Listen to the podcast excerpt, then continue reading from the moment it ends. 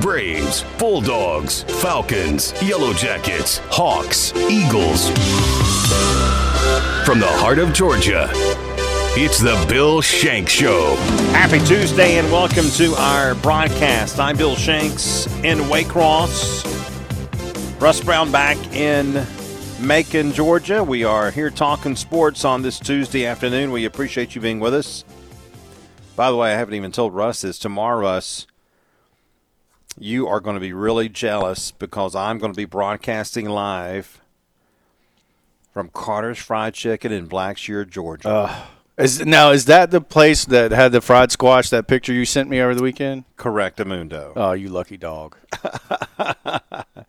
and uh, I cannot wait until uh, you come down at some point in the future and go with me to Carter's Fried Chicken. But we are thrilled to welcome Carter's Fried Chicken on to our list of sponsors in Blackshear on our station in Blackshear and uh, 98.5 in Blackshear and Waycross. And I will be broadcasting live from there tomorrow. So look forward to that.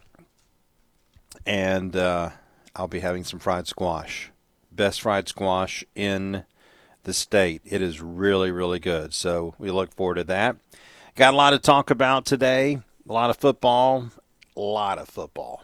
And a little bit of basketball as well. So we'll uh, we'll do that today. Football, of course, we're waiting on some. Oh, here it is right here. Here's the news we've been waiting for. Russ, ESPN is reporting that the Ravens have placed the non exclusive franchise tag on Lamar Jackson at $32 million. So, this is the news we've been waiting for all day, pretty much, and that is that the Ravens have said, okay, Lamar, here you go. You want to go get a deal better than this? Go ahead. And so that allows another team like the Falcons to possibly offer Lamar Jackson a different deal that the Ravens will then have the opportunity to match. And if they do not match and Lamar Jackson goes to the team that offers him that contract, then that means that the team that were to get Lamar Jackson would have to give up two first round draft picks. And consequently, a lot of people have now speculated that the Atlanta Falcons could be that team. And the Ravens have just tweeted that to confirm what ESPN had just reported. So all day on ESPN. They've been waiting for this news and, of course, waiting to see what Aaron Rodgers is going to do. By the way, if you watch ESPN at any point in time, I hope you will also send them a a email letting them know that not everybody in the country gives a damn about the New York Jets. But Russ, there it is. They are non-exclusive franchise rights on Lamar Jackson, and so look out. What's next? Yeah, that's that's the that, that's the big question everybody's going to be asking. Uh, you know, I'll be curious to see as we get into the to the day. You know, do Orlando Ledbetter, Josh Kendall, those guys, see if they have any intel of what the Falcons may do if this is something that's going to interest them. Um, we talked to Josh on the midday show today, and he said the feeling he got was there's interest, but the price tag kind of scares them off a little bit. Uh, but you know, there's also an owner that you know, if that's what he wants to do, that's what he's going to do. So I don't know. Um, I don't know if the Falcons are going to be in the Lamar Jackson sweepstakes or not. I hope they're not. Personally, um, I like Lamar Jackson a lot, and I won't be upset if they trade for him. It's just I want to see this what they've done and built through the draft over the past two years. I want to see that process continue. I'm with you, and uh, yeah, I was curious to what Josh said. I did not hear the interview. I heard that he was coming on with you guys and and uh, was at lunch, so I didn't hear the interview with him. But I, I trust Josh's opinion a great deal. I, look, I, I'm not going to be surprised that there's interest. Right? This is a former MVP. This is a 26 year old young man who still has a lot of football left in the tank, without a doubt. It's not like he is a is a uh, older player like a a uh, Matt Ryan or anyone like that. So. Um, I, I just don't think they're at the stage where they can add this kind of player. Uh, I still have questions about the offensive line. You know, and, and I know the offensive line graded out well, and, and I have a dumb question to ask about this, Russ, and I, I don't know if you'll know the answer to this. And, and uh, I was actually talking with a buddy of mine at lunch about this. I can't deny the fact that the offensive line graded out better than it has the last few years. And Kaleb McGary surprised people, obviously. Drew Dalman started all 17 games. Could the reason that they graded out better perhaps partly be in because really the fact that Marcus Mariota was running a lot? Uh, yeah, I, I, I, think that definitely played played a role in it. I, I think the scheme played a role in it. Uh, you know, I think the Arthur Smith, whether he's an offensive coordinator or head coach, I think you know with the way it's it's kind of like the 49ers. They're always going to grade out high because of the effectiveness of the offense. Um, you know, they're r- more run oriented than most NFL teams, so the rushing numbers are always going to look good and that's part of you know the formula, I guess, is is how well do you run the football. And I want to say the Falcons, I think we're seventh in yards per carry this year. So, right. um, yeah, I, I, think I think it's a couple. I think it's both of those. I think it was Mariota's ability to run, but also the scheme itself is just going to kind of lend itself to that. If Matt Ryan had been the quarterback for the Falcons this past year, would their offensive line have been ranked high as it was? No, uh, no, no, because I mean it was Uh, uh, Marcus Mariota's mobility opened up a lot of stuff, for lack of a, a lot of a lot of running lanes for that offense that Matt Ryan's immobility would not have been able to do. There's so, no doubt about that. So it's fair to say, therefore, that Marcus Mariota probably avoided more sacks, which allowed that those grades to be higher than they were a year before with Matt Ryan. Sure. you agree? Yeah, I think that's fair. Absolutely. So, so does that still make it a little more ambiguous as to how good this offensive line is with a quote unquote average quarterback? Is that still a question then that I have in my mind? Is it still more of a legitimate question because the fact Marcus Mariota is not going to be there next year? Yeah, I, I would say yes and no, and, and the the yes being that you know they I think they still need to improve on the offensive line at either the guard or tackle position, depending on what they do with McGary, uh, Kaleb McGary. But I would also say no in that the scheme is the scheme moving forward, yeah. and so you can afford to, you know, from a if you're t- thinking about it in terms of a financial cost of how much does the left tackle cost and how much does the right guard cost. If you can find guys that really stand out in the run blocking, you, you can maybe lean on the scheme a little bit there as, as opposed to the talent. Well, so Okay, let's let's dive in that a bit more. Again, the offensive line last year consisted of Drew Dominant center, 17 games as a starter. Jake Matthews, who obviously is a veteran player who is kind of getting up there, may still have another year or two that uh, you can count on. Is and I think he's under three years of contract left with the Falcons. The other tackle is Kaleb McGary, who we said was high, more highly graded this year than he had been in the past, and therefore um, it did make people question the Falcons' decision to not give him that fifth year. He is now an unrestricted free agent and can sign with any team next year. Chris Lindstrom, the right guard, who obviously is one of the better offensive linemen, better guards in the league. And then Elijah Wilkinson score, uh, started nine games for Atlanta. He's a free agent as well, and that was not a very good position. So you pretty much have Matthews and Lindstrom, really good players. Okay, we'll call them that. Dalman, somewhat in the middle. I'll, I'll give him a little bit of credit, but I'm not going to, uh, you know, make him out to be Todd McClure or Alex Mack by any means yet. And you definitely have a question at right tackle where your player is a free agent and at left guard. So even at minimum, even if you're convinced center is okay with Drew Dalman, you still have to wonder, all right, number one, is Kaleb McGary coming back? And who's going to be your left guard? Elijah Wilkinson is not the answer for the guard spot. And this kind of is important to me because of the question about the quarterback, Russ. As you said, if Lamar Jackson were acquired by the Falcons. And look, until Lamar Jackson either goes back to Baltimore or goes to someone else. Lamar Jackson's going to be linked to Atlanta. We know that. It's just going to happen. Atlanta does not have a long term answer at quarterback. They have a, a kid coming off four starts that unfortunately places him in that purgatory that Russ and I were hoping he and the Falcons would avoid coming out of this season.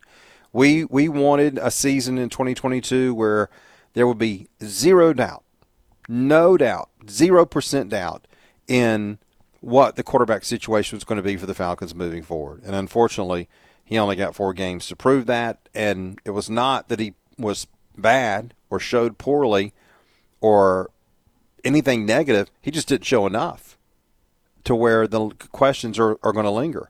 And half of Twitter right now is blowing up with people putting Lamar Jackson photos in the Falcons uniform on social media. So, but the question about Lamar Jackson's viability with this franchise, to me, is also has to be addressed with the offensive line. All right, you're going to bring Lamar Jackson in. We know he's a talented player. You got to protect him. Yes, he can run. Yes, he can make things happen. All right, you also have to have threats for him. If you give up your first round draft picks for him, you're not going to have number eight. So there will be no Peter Skoronski. There will be no Nolan Smith. There will be no Christian Gonzalez. So the ability to help the offensive line or cornerback or or uh, any other position that you need help in, which is about. So that won't be possible. So you're going to have less cap room after you acquire Lamar Jackson, and then less draft picks to help your your needs that you have on this team.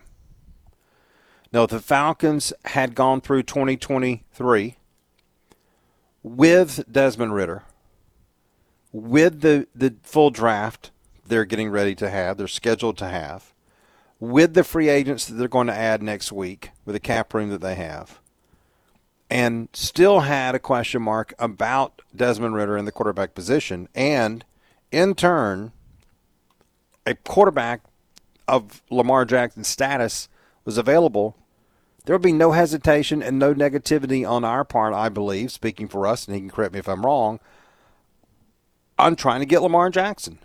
Hell yes, let's get him. He's the piece. He's the one we need. He's the guy that can put the the icing on the cake for this team to bring in someone who needs to get them to the next level. They're not there yet. And therefore, how do you it's, it's like you've got two options here. You keep Desmond Ridder, you build around him with the cap room you have and the draft picks you have to try and improve this roster that's been stuck in purgatory and salary cap hell for really three years. We've been lied to by that team for three years, telling us they we're not in salary cap hell when you know what we can count.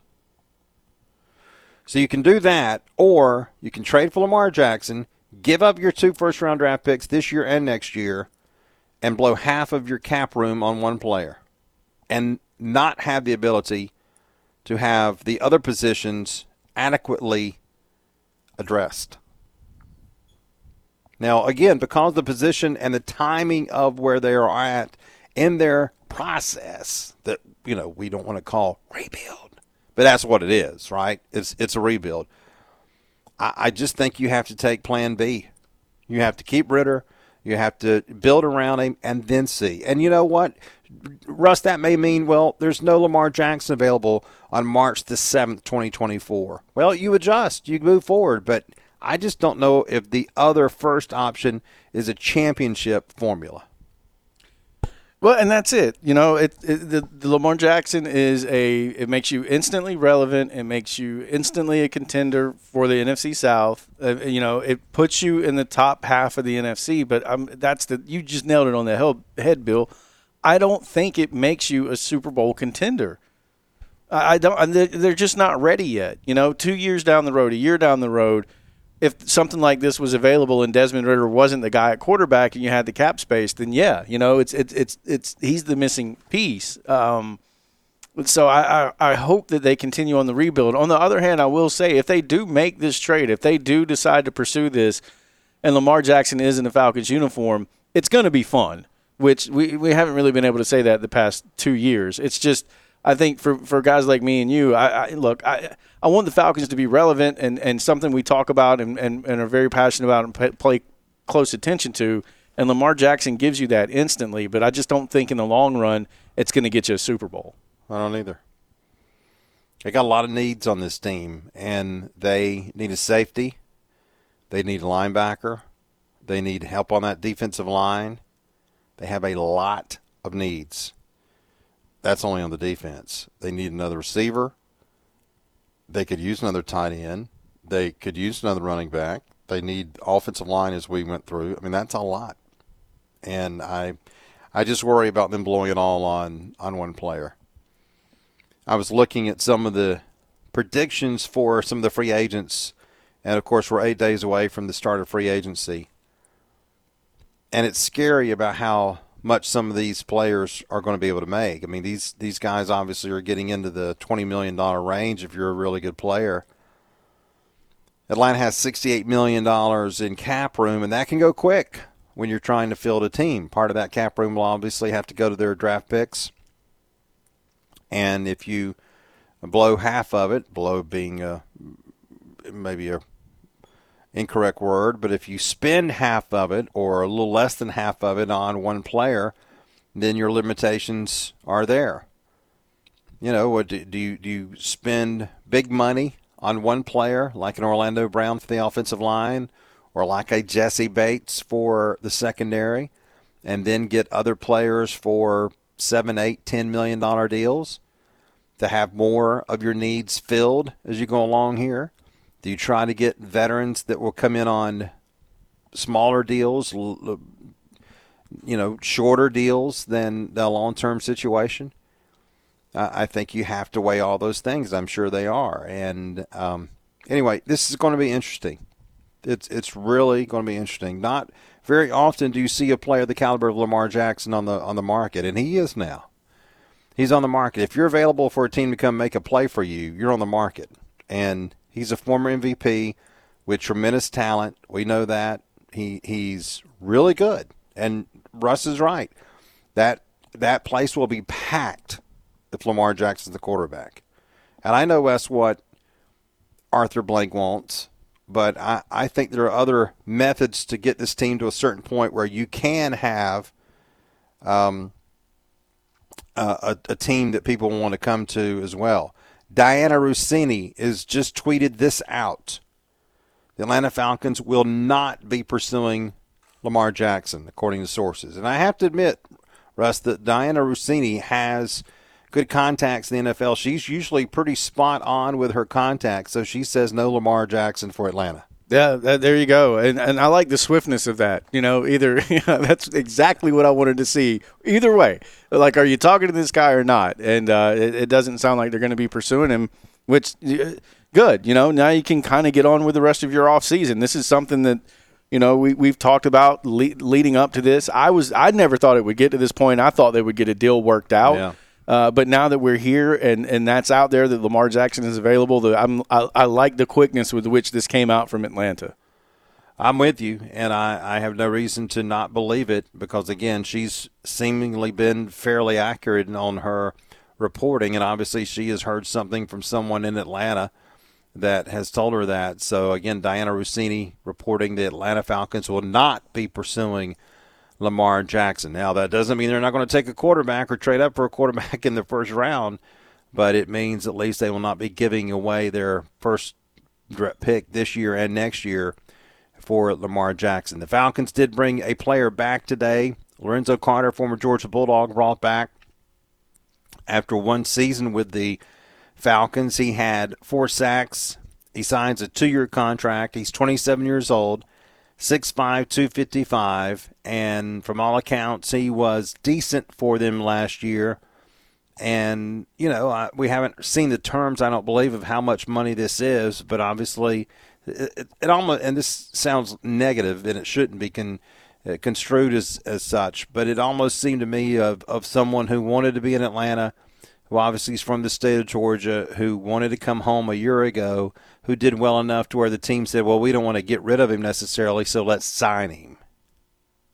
Do you agree with that, Russ? Yeah, I think so. I, I, and I think both sides wanted to, to work something out. I think I think Lorenzo wanted to stay home. He's a Norcross guy, of course, went to Georgia, and and look, and it's a position of need. And and you know, I'm curious to see what the, the pay is here because I'm not saying he's a, a, a backup per se, but I think you're going to see more of a rotational type situation with him. And I, you know, and and look, I think he's the type of player. If you can improve the players around him, I think you can. You'll see his production go up. So I, I, I like this move by the Falcons. Well, it doesn't seem like he's going to be the only pass rusher on the team. Again, he only had four sacks last year. He had had a decent season uh, as well this year before with five sacks in 14 games. He, he played and started in all games last year for Atlanta. I mean, he was good. He wasn't great, uh, but I think he did a good job, and I still think there's going to be another pass rusher uh, added onto this team. So they brought Lorenzo Carter back, and that's um, a good piece for this defense. As he did play well last year and, and seemed to have some pressure on the quarterback, which which was good. Also, a, a UGA football note to throw at you, and that is that former defensive back Jaheim Singletary, who was a five-star prospect in the 2022 class for UGA, has decided to transfer to Arkansas. He had already gone into the transfer portal, and Jaheim Singletary now going to play for the Razorbacks. So there you go. We'll take a break, come back. More NFL talk with a couple of mock drafts from today. Then we'll talk basketball. With Russ Brown, I'm Bill Shanks. You're listening to The Bill Shanks Show. All right, again, to repeat, ESPN's Dianna Russini reporting that the Atlanta Falcons will not pursue Lamar Jackson. The Ravens had put the franchise non exclusive tag on Lamar Jackson, meaning the other teams can bring an offer back to him. He can sign it. And if the Ravens do not match it, the Ravens would then get uh, time to uh, match it, and uh, they would get two first round draft picks if they if they do not match it. Now you have to wonder, Russ how this news, uh, both pieces of news, could impact the other teams around Atlanta in the draft. Carolina, of course, is possibly in the market for a quarterback. Uh, that has been mentioned. Seattle, while they signed Geno Smith, you wonder if they could be in the market to bring Lamar out there. I mean, who who else that has been looking at quarterback? Houston and all these other teams. I mean, they may have to look at, at the possibility of, of Lamar Jackson as well. Yeah, it, it, if he does go to one of those other teams, which I, I think for the Falcons' sake, you, you hope does not happen, um, it, you got to watch out because you know that's going to push a quarterback down the list. Um, which I mean, and maybe it makes it a little bit more realistic for a team in the mid-teens, maybe that needs a quarterback to come up to number eight. So it could help if you wanted to trade back, but you know the way that combine went with the big four quarterbacks. Uh, all performing well, uh, you know, and seeing in mock drafts now, they're going in the first seven picks before the Falcons even pick, which is good because that's going to push a really good defensive player down to number eight. Absolutely, no doubt. Let's take a look at a couple of mock drafts that have been out today. First, Todd McShay, ESPN, with another mock draft. This is um, one of the two with Mel Kiper, who are uh, obviously the NFL draft guys for ESPN. He's got a trade between Chicago and Indianapolis, with the Colts getting number one and taking Bryce Young from Alabama. Second, Houston has C.J. Stroud of Ohio State. Third, Arizona, Will Anderson. And then he has the Bears trading down again with the Raiders trading up to number four and grabbing Anthony Richardson from the University of Florida. You know, look, um, I hope this kid can be as good as people thinks people think that he can be. Uh, there's no doubt the skill set's there. There's skepticism on on my part because I I just want to see some type of performance that shows you from his college days he can do that. But there's no question he seems to be a, a top five pick in, in this draft, and so therefore, should we be shocked if the Raiders, who obviously have traded, or rather, I'm sorry, released Derek Carr, do something like this? No, I don't think we should be too surprised by that. All right, number five, Seattle, Tyree Wilson from Texas Tech. Number six, Detroit, Christian Gonzalez, the cornerback from Oregon. Chicago moving back to number seven takes Peter Skoronski, the tackle guard from Northwestern, which would probably be a very popular pick there. And in number eight, how about this? Todd McShay projects the Falcons will take Nolan Smith, outside linebacker from University of Georgia, and he writes, "Here's my biggest riser of the combine. I had Smith up at number five in my preseason rankings, but I dropped him quite a bit." After a torn pectoral muscle limited him to eight games and three sacks this past year, He's back up number 10 overall, though, at 238. He busted down a 439 second 40 yard dash, 41.5 inches in the vertical jump, and 10 foot 8 in the broad. That's ridiculous. I love Smith's cho- closing burst to the quarterback and the way he can create havoc in the backfield as a run defender. If he works on his pass rush moves and the way he formulates the plan on every snap, he could be a prime off edge for opposing coordinators. At 20 after 21 sacks, the Falcons need all the pass rush they can get. Lorenzo Carter uh, was just re-signed, but the team needs more players who can get pressure off the edge.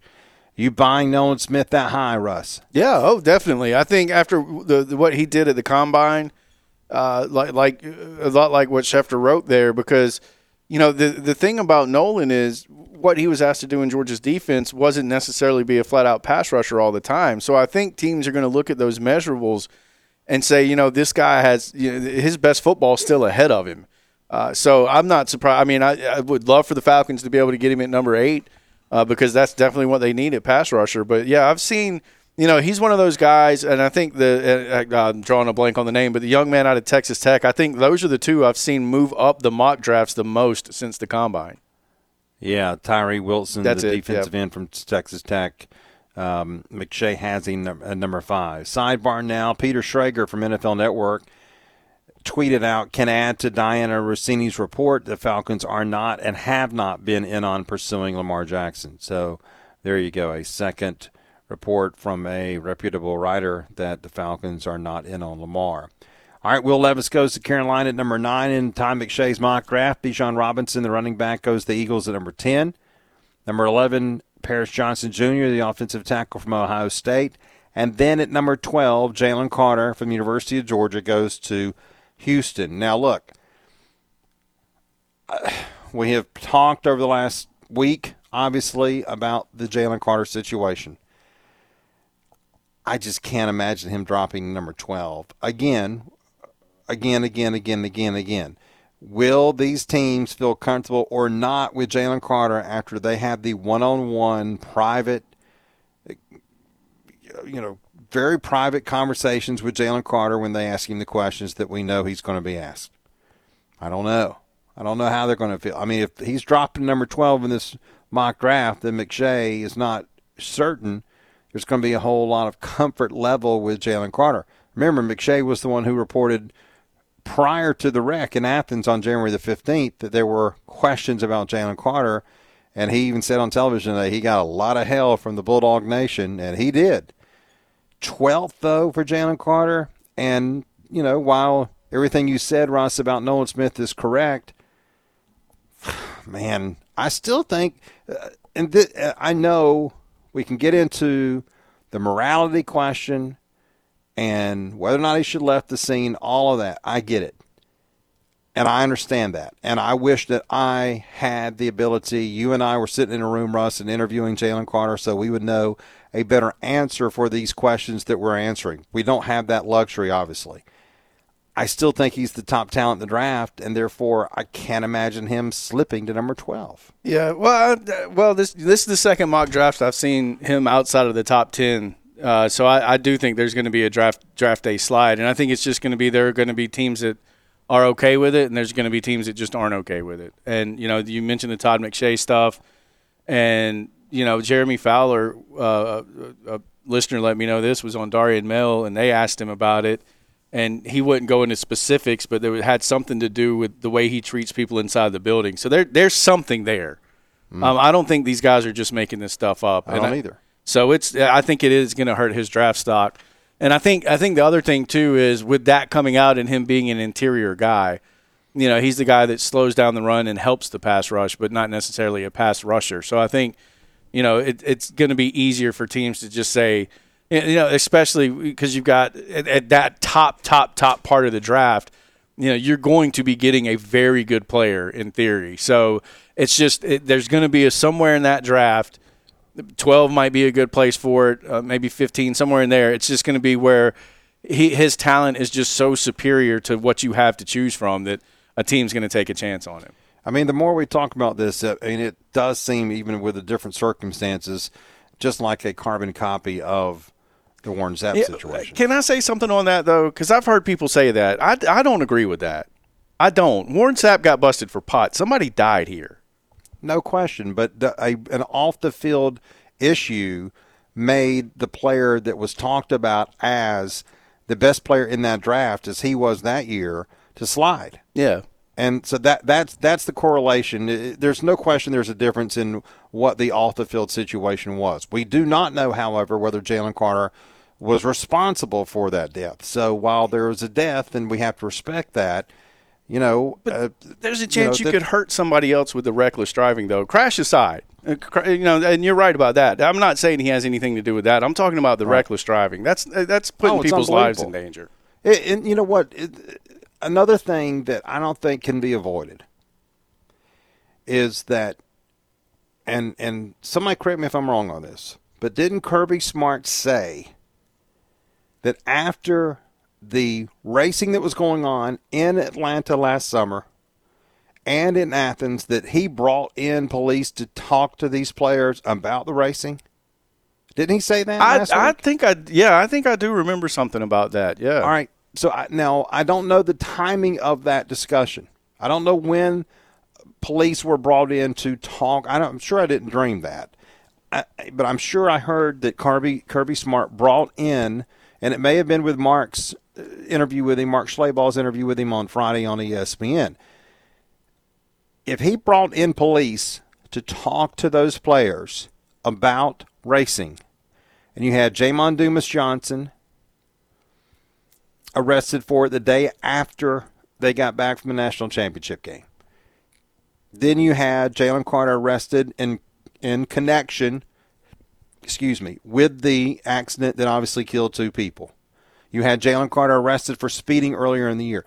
How dumb can these players be if they are told by the team with a policeman or some type of authority figure, do not race, and they go out and do it? I mean, doesn't that have to be a question that we ask as well? Mm-hmm. No, I, I, no question about it. I mean, there's no question about it because it's it's just that for me, it's it's like I mean, there's the legal side of things which you know the charges are misdemeanors. I don't think that's that big of a deal. It's just the you know when you, when you're putting other people in jeopardy. Right. That that's that's the big difference for me. No question. It it, it, it is a dilemma that is is is awful to have to discuss. You know, I was thinking last night after we got off the air again. Uh, I had someone last night after the show call me, and they were asking me about Kirby's comments from the other day, and and I actually shared that video uh, that I shared with you, Russ, from when I went to Athens right after the wreck for another reason, and drove down that stretch, and and I know it was two thirty in the morning, but if there was racing going on that road at any other time besides after midnight Tell me how someone wouldn't have been killed by being close to that sidewalk. Yeah, I, I don't see how you avoid it. I mean, I, I, I don't. I, I mean that, that that in that video that you showed me, Bill, it's one of those curves where, like, if I was driving during the day and the speed limit's 45, I'd probably be going less than that to go around that particular yeah. curve. Yeah, and we, I mean, we take those kind of curves every day, right? I mean, you have to be careful. You have to slow down, and and yet 104. Mm. If we were going, excuse me, I said we. If Chandler was going 104 miles an hour. How fast? And I guess this will come out at some point. How fast was Jalen Carter going? Yeah. Do they have any any proof of that or any type of evidence of that? They, I mean, they have proof. I would presume that he was racing. So how fast could he have been going? God knows, right? Yeah, there's no telling. So anyway, I mean, this is a dilemma that is going to continue, and, and we don't have all the answers. We're sitting here trying to find all the answers, but uh, like I said, yes, it's different than what Sapp was dealing with as far as pot issues and, and whether he was a druggie. Let's be honest, especially in 1995 when marijuana was looked at a little bit differently than it is now, as far as, well, it's legal in some states. Back in 1995, the question was going to be, well, is he just a drug addict? Which I hate to tell you, I don't give a damn how many states have marijuana legal. I don't want any of my players on marijuana all the time either. I just don't. I mean, I, that's my personal preference. I don't. Uh, my personal preference. I don't want a bunch of potheads on my team. Anyway, um, but the off the field issues that cause a player because I I think and again we went over that draft the other day, Russ. I'm pretty sure Warren Sapp was universally believed to be the best player in that draft. Yeah, I mean, he was a hard nosed sob and football player from Miami, right? Who was just mean as hell, yeah. right? And yeah he fell because of one reason. Well, see, and I would see, and the way I look at it is I categorize the Jalen Carter situation different than I would like the Stetson Bennett situation because Stetson wasn't putting anybody in jeopardy. And that's where I would put the Warren Sapp. You're not, you're, there's not a potential for you to hurt. You're no. just hurting yourself, not other people. So is that difference then? I mean, it's either way, it's going to drop. Mm-hmm. I mean, mm-hmm. there's no question that Jalen Carter's not going to be a top three draft pick, right? I mean, yeah. it's just I don't think it's going to happen. I think it's going to be two quarterbacks and probably Will Anderson. So, however many spots he drops, it's going to be because of his off the field issues. Do those teams ask the question more about how dumb you have to be to race and put other people in jeopardy by what you're doing in your own vehicle? Or the question that we've asked the last couple of days and brought up by Bobby from Macon very clearly, and that is, how could you have left your teammate? Yeah. What's well, going to be more important to them, right? I mean, because both of them, both things could be a problem. Yeah. No, I, I think the decision making and the and the leaving the teammate is going to be more of an issue than the actual charges themselves. I, I mean, that's because you you you want to make sure if you bring somebody into the fold, if you draft somebody, they're not going to put your organization in a negative light. And I think because of his talent, that Jalen Carter is somebody that we're all rooting for, and you hope yeah. that it, it's going to work out. And I think the most important thing is March seventh it, today is March 7th. There's a long way to go to the draft. So, yeah. uh, you know, more information could come out. Hopefully nothing else happens. So, you know, th- I think whatever the, whatever it is today, I think will change by draft day. Let me ask you another question. And again, I'm just throwing things up against the wall here because th- while the circumstances are awful, no question, it, this is an interesting situation. What if he takes that Wonderlic test and his score is very good? then I'm going to have even more questions on why you're doing what you're doing. Right. Yeah. But, I mean, that could happen. So, because let's let's be honest, with what has happened, unfortunately, one of the questions is going to be asked. Just like I said that the questions about Warren Sapp years ago were going to be about whether or not he was a drug addict or he was just a pothead. If you, even if you don't want to call it drug addict, if you just pothead are people going to say, Jalen, are you just dumb as hell? Because of the decisions that you made to, to race that was in conjunction with a crash that killed two people and then to leave the scene. Are you just a dumbass? And, and the bad part about that is, you know, people who make bad decisions are not necessarily dumbasses.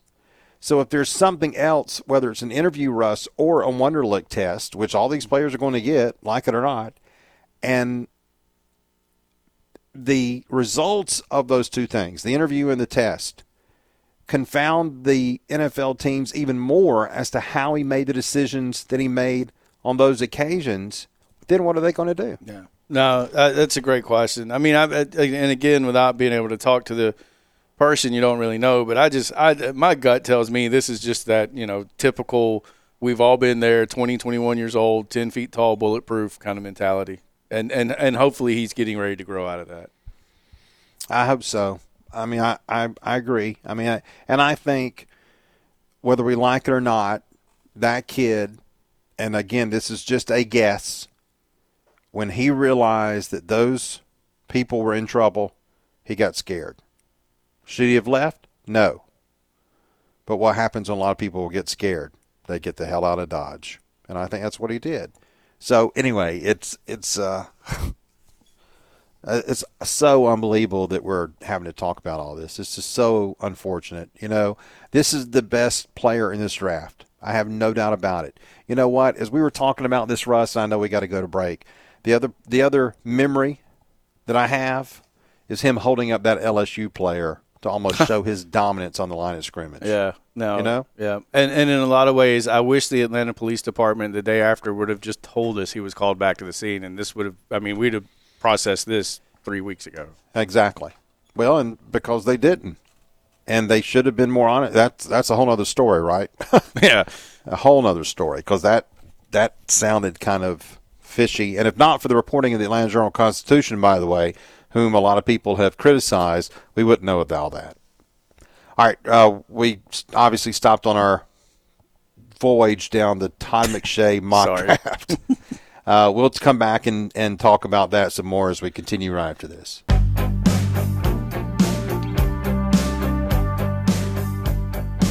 D. Orlando Ledbetter of the Atlanta Journal Constitution adding to the reports now that the Atlanta Falcons will not pursue Lamar Jackson. So, the Orlando, in an article that he has just published on AJC.com, says that a person familiar with the situation has told him the Falcons will not pursue Lamar Jackson. So, I think that pretty much cements the fact that Lamar Jackson will not be an option for the Atlanta team. All right, back to the Todd McShay mock draft. At number 13, Broderick Jones from University of Georgia goes to Jets. At 14, Quentin Johnston, the wide receiver who supposedly plays for TCU. We didn't see him on January the 9th. He goes to the Patriots at 14. Michael Mayer, the big tight end from Notre Dame, goes to the Green Bay Packers. By the way, he did not have a good combine for some reason. Commanders take Devon Witherspoon from Illinois. Emmanuel Forbes from Mississippi State goes to the Steelers at 17. At number 18, Lucas Van Ness, defensive end from Iowa, who's also been linked to Atlanta, although I think Nolan Smith may have passed Lucas Van Ness for that defensive end type player. Joey Porter Jr. from Penn State, cornerback goes the Buccaneers at 19. Myles Murphy from Clemson and the Atlanta area goes to Seattle at 20. Jordan Addison, the short receiver from USC, goes to the Chargers at 21. Jaxon Smith-Njigba, the wide receiver from Ohio State, goes the Ravens. Minnesota then takes Deonte Banks from Maryland. Jacksonville takes Darnell Wright from Tennessee, a tackle, which they'll need if Jawaan Taylor leaves. I still think that could be where Darnell goes. Zay Flowers from Boston College goes to the Giants at 25. Dalton Kincaid goes to the Cowboys at 26. Then Keion White from Georgia Tech to Buffalo at 27. Anton Harrison from Oklahoma to the Bengals at 28. Then at 29, the enemy takes Bryan Bresee from Clemson. Philadelphia takes Calijah Kancey from Pittsburgh, the defensive tackle who had a great combine the other day. And Derick Hall from Auburn goes to Kansas City at number 31. So McShay does not have Darnell Washington going in the first round, Russ. That's I just he has him going 32nd and in the draft, which um, I mean I just think that's nuts. I think. I, I mean, if that scenario plays out, I'm uh, I'm not getting any sleep if I'm Terry Fontenot until I have the 32nd pick for the for Friday night. I mean, that you got to get back. I mean, because I'm thinking the Falcons could find a way. Maybe if he slips in past it, maybe into the mid 20s to trade back into the first round to get him. I don't. There's two teams in particular, and that's Jacksonville and Kansas City. I don't see those two teams passing on him. Not both of them. Well, and I yeah I heard uh, was it Ken that called you up and Yeah. said that on the midday show About Kansas City. City, Yep. uh, to to pair with Kelce, and you know we said this yesterday, that, didn't we? That it's almost like that Darnell Washington, because of what we saw the last two years with Brock Bowers, that a team like Jacksonville with Evan Engram, a team like Kansas City with Jason Kelce, and a, a team like Atlanta with Kyle Pitts would be a more perfect fit for Darnell compared to someone who simply needs a tight end. Oh, I don't think Don't there's you any. think? Oh, hundred percent. I don't. I mean, look, they say the NFL is a copycat league. I guarantee you, there's NFL coordinators that saw what Georgia was doing offensively.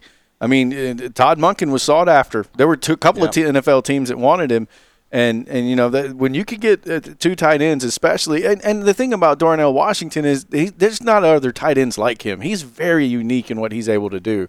So if you compare him with another elite tight end, then I mean you're going to create matchup nightmares like we saw it at Georgia. I mean teams didn't know how to defend that offense.